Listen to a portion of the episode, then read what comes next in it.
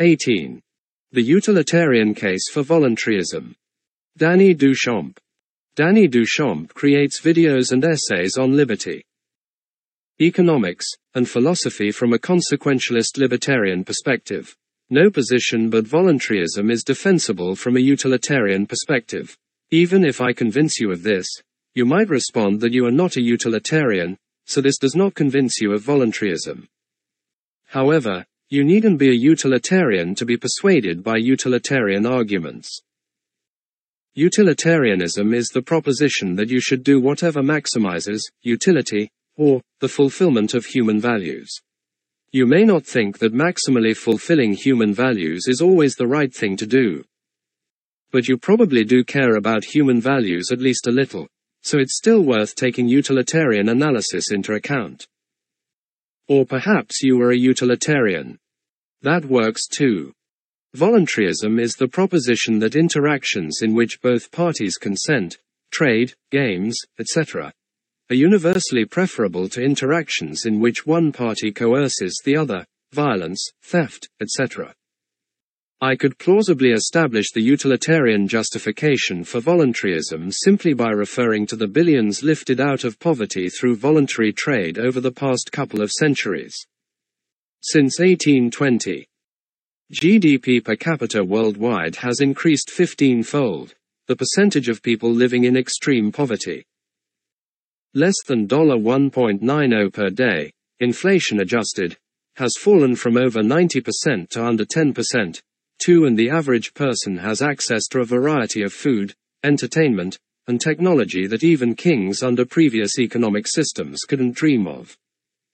The utilitarian benefits of voluntary trade are so gargantuan that no honest utilitarian could entertain any alternative.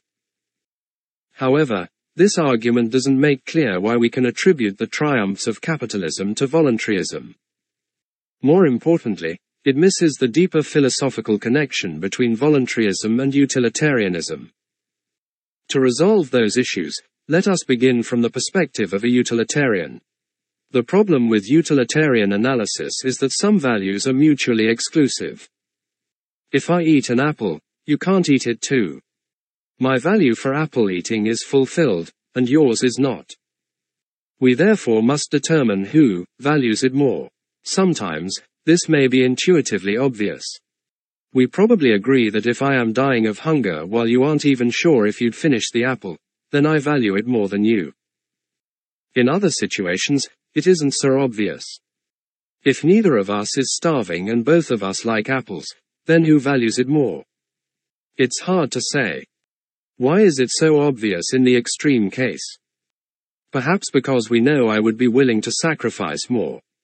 If the apple were on a high branch, I would be more willing to climb up to get it. If the apple were for sale, I would be willing to pay more. This understanding, drawn from the extreme case, gives us a way of estimating who values something more when it isn't so obvious. Namely, if I would be willing to pay more for something, in effort, money, or anything else, then I value it more. Fortunately, this system is largely self-arranging. If one of us currently possesses the apple, and the other values it more, the latter can buy it from the former. Not only does this mean the buyer is better off, the seller must be, too. If the buyer did not value the apple more than the money, he would not have bought. If the seller did not value the money more than the apple, he would not have sold. It is only largely self-arranging because while people are generally incentivized to act in accordance with it, there is an exception, coercion. I might not want to buy the apple from you if I can simply take it by force. My values are still fulfilled, I must have valued the apple more than the effort of taking it from you. But yours are not. You must have valued the apple more than the nothing you got in return, or you would have just given it to me. We are back at the problem of determining whose values are more important. In fact, it's worse than that. If I try to take something from you, you will resist, imposing costs on both of us in the form of property damage and bodily harm in addition to the cost of security you may incur to prevent future acts of coercion. It's not just that voluntary acts tend to raise total utility and coercive acts have no such tendency. coercive acts actually tend to decrease total utility. Thus, voluntaryism gives us a method of determining who gets what in a way that maximizes total utility. If someone appropriates some unowned piece of property from nature, leave him be. He has just increased his utility. If he trades that property with someone else, leave them be. They have both just increased their utility. If, however, he steals or damages the property of someone else, stop him. He has just reduced total utility. If we apply these principles of private ownership and voluntary exchange consistently, we must apply them to capital goods, which are goods used to produce other goods, tools, machines, companies, etc. If these goods could be seized at any moment, then you would have little reason to produce them.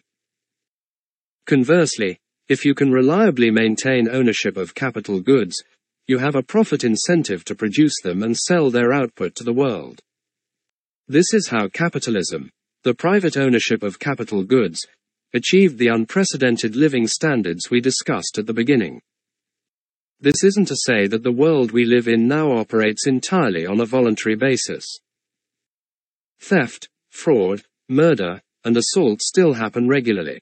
Taxation, war, victimless crime laws, and an endless list of other government actions all violate people's consent every day.